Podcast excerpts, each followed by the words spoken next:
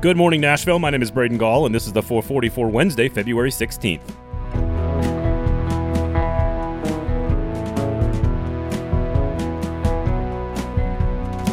Coming up on the show today, we will discuss the big rivalry between Tennessee and Kentucky in college basketball. We've got the Preds welcoming Peter Laviolette back to Bridgestone Arena. We have your Nashville SC Golden Nuggets from the guys over at Club and Country, but we begin with one final note about the evolution of the Tennessee Titans. The 440 this week is brought to you by Our Kids, the Soup Sunday event coming up February 20th. That's this Sunday at Nissan Stadium. Tickets are on sale, ourkidscenter.com.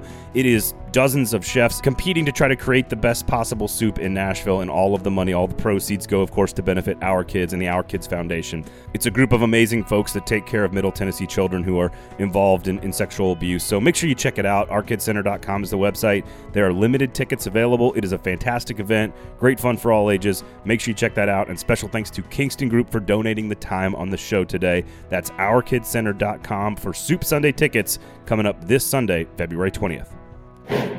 So obviously we've talked a lot of Tennessee Titans on the show this week. Go check out our episode with Zach Lyons yesterday as we sort of did a long-form episode. We might be doing a little bit more of that on the show coming up in the near future. But we're going to focus on Peter Laviolette's return to Bridgestone Arena, the huge Kentucky-Tennessee game. Got some Nashville SC news for you as well. So we've got a lot of other stuff on the show today. But I wanted to throw one, maybe a theory about the Tennessee Titans out there, and college football fans are going to follow me here pretty easily. I'm curious if this Tennessee Titans team is simply right where Alabama was prior to Lane Kiffin and the offensive evolution. Zach made a great point yesterday on the show about how running the football in the Super Bowl has just not worked over the last 20 years. And we certainly know in the college game that it is almost exclusively still about spreading it out on offense, using a superstar quarterback and slinging it all over the place, stretching the field vertically and horizontally. Yes, defenses can still win championships. We just saw that with Georgia, but aren't they the exception to the rule since Nick Saban changed the way he recruited defensive players and the way he focused on offense? He evolved his offense. He evolved his defense to match up with the spread around that 2011-2012 period of time there. He stopped recruiting 300-pound defensive linemen, and he started playing a game in space, and it has worked, and Alabama has been the most dominant program. So I'm just curious, because I believe in Mike Vrabel, and because I believe in Jon Robinson, and because I believe in their identity and their philosophy and the way they go about building their team and executing their game plan week in and week out, I'm just curious if there needs to be an evolution. Is Tim Kelly the new passing game coordinator that's going to work with Todd Downing? Is that the guy? Is he the thing that allows this offense to evolve? I don't think they need to break away from their identity and become somebody different. I don't want them turning into the Chiefs. That's not who they are. I like the way they play the game, and it has been very successful. But could they tweak it? Can it evolve? Can it become a more balanced approach where A.J. Brown, of course, is featured more or as much as Derrick Henry? And it just reminds me of 2011 Alabama. And Georgia broke that mold. Georgia broke through and won a championship playing a 2011 Alabama style of game. But they're the only team to do it in the last 10 years. The NFL has gone this direction. It is about Josh Allen, Patrick Mahomes, and Joe Burrow, and having a third wide receiver that is elite. And I'm just curious if we need to see this Titans team, much like we saw Alabama when they hired Lane Kiffin to change the offense, is Tim Kelly capable of doing that thing for this franchise? And if they do, and A.J. Brown becomes a bigger part of the offense, he stays healthy, they invest in some other pieces, Derrick Henry doesn't have to be the only thing this team is built around, and everything else doesn't have to change. The defense can stay the same, the physicality, the offensive line, the trench warfare, it can all stay the same if you just make a couple of small tweaks like Nick Saban did back in Alabama about a decade ago. All right, let's just be very honest, kids. Earmuffs, by the way, parents. Because we'll get into a lot of things about Tennessee and Kentucky in terms of the rivalry and what it means for March and their resume and their seeding and all that great stuff. However, I could say a lot of stats or a lot of data, field goal percentage defense and offense and fast break points and turnovers. Or I could just say this. Again, earmuffs. When Tennessee and Kentucky played in Rupp Arena, Kentucky whipped that ass. It was arguably the best performance a John Calipari basketball team has ever put together against a high-quality Tennessee team. Trust me, Kentucky's beaten them many, many times, but not like that, not against a good Tennessee team. Well, Kentucky went into Thompson Bowling Arena on Tuesday evening, and Tennessee whipped that ass. That's right, they've played twice, and both times the home team absolutely dominated.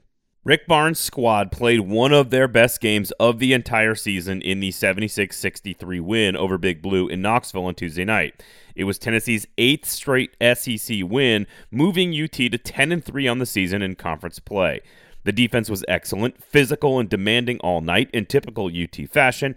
TyTy Washington did not play at all in the second half for Kentucky, certainly impacting the game, although the home crowd was amazing and Kentucky was never really in it.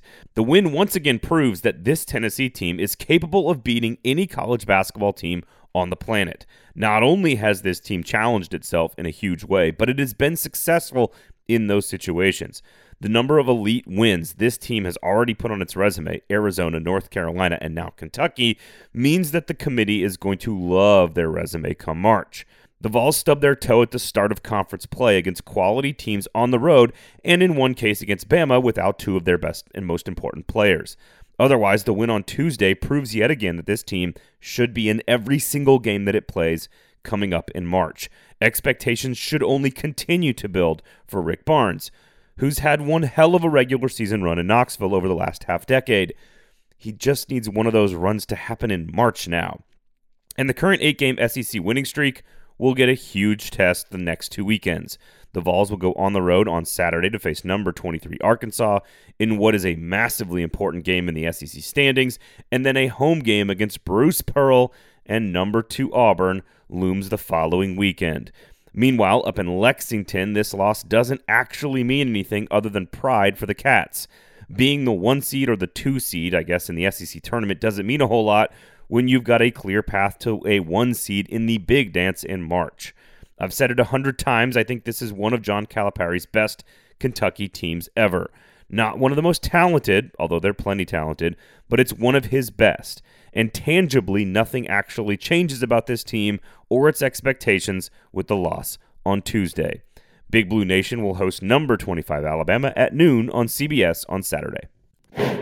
The Nashville Predators welcomed Peter Laviolette back to Bridgestone Arena on Tuesday night, and the team did its best job to be hospitable to their former coach in a 4-1 loss. To be honest with you about the actual tribute and his actual return to Bridgestone Arena, I actually just don't care. If you love the tribute and you want to cheer him on, great, cool, you're entitled to that reaction. If you don't really care and you want to move on, I think that's fine too, and that's a totally normal reaction. The Washington Capitals dominated the first and third periods to give their coach a win against his former team, and it certainly helps when the Nashville Predators hit about a half a dozen posts and took way too many bad penalties. For the Preds, it is their third straight loss since returning to action following the All-Star break 2 weekends ago, and the combined score in those games hasn't really been close. The Preds, with UC Sorrow starting all 3 games, have given up 13 goals, 2 or 3 of which might entirely have been Dante Fabro's fault altogether. Nashville is now 4-6-2 over their last 12 games, a span that includes the team's 2 worst losing streaks of the season. David Poile has recently been positive about negotiations with Philip Forsberg in public, and fans and media alike have been asking questions about whether this team should actually improve at the deadline, that the Nashville Predators should be buyers. I'm not sure I agree with any of that, and we will discuss it at length and much further on the Gold Standard podcast coming out on Thursday. However, John Hines has this team way ahead of schedule, even if they are still very clearly a third-place team. I'll give you second place at best if everything goes their way over the last few months, which one of those months, of course, will include 14 games in 27 days. Fans should be excited, interested, and invested in this Predators team over the next few months. We should turn back into a hockey town for a period of time, but fans also shouldn't get too far over their skis with championship talk, buying at the trade deadline, or overpaying for Forsberg during a contract season. All important things to keep in mind. Next up, Nashville travels to Carolina on Friday night. It is Wednesday, and that means it's time for Golden Nuggets from the guys, Wes Bowling and Tim Sullivan, over at the Club and Country podcast covering Nashville SC. Preseason's underway. We actually have some results, and next Sunday, the 27th, will be the first game of the 3rd season of MLS Soccer. And today on your Golden Nuggets, trying to make you guys smarter soccer fans, Wes and Tim talk about Ake Loba, the highest paid transfer ever in the history of the MLS, delivered in a big way in his first preseason game. Here is what Wes and Tim had to say about the star striker and Gary Smith's comments on the striker as well. What did we learn from Nashville SC's 3-1 preseason win over Charlotte? First, and probably most importantly, Ake Loba looked brighter than ever in the friendly, according to Gary Smith. Here is what the manager said about Loba and his performance up top in that first half. We've now got a player who I think in the off-season has worked very, very hard. He's come back in great shape, and you can see that in the games. As far as the connections, his assists, it wasn't just the assists. He actually worked 2 or 3 other fantastic opportunities. Could have had a goal himself and was very unselfish and tried to square it. I don't think it would be wrong of me to say that it's probably his brightest 45 minutes that I've seen.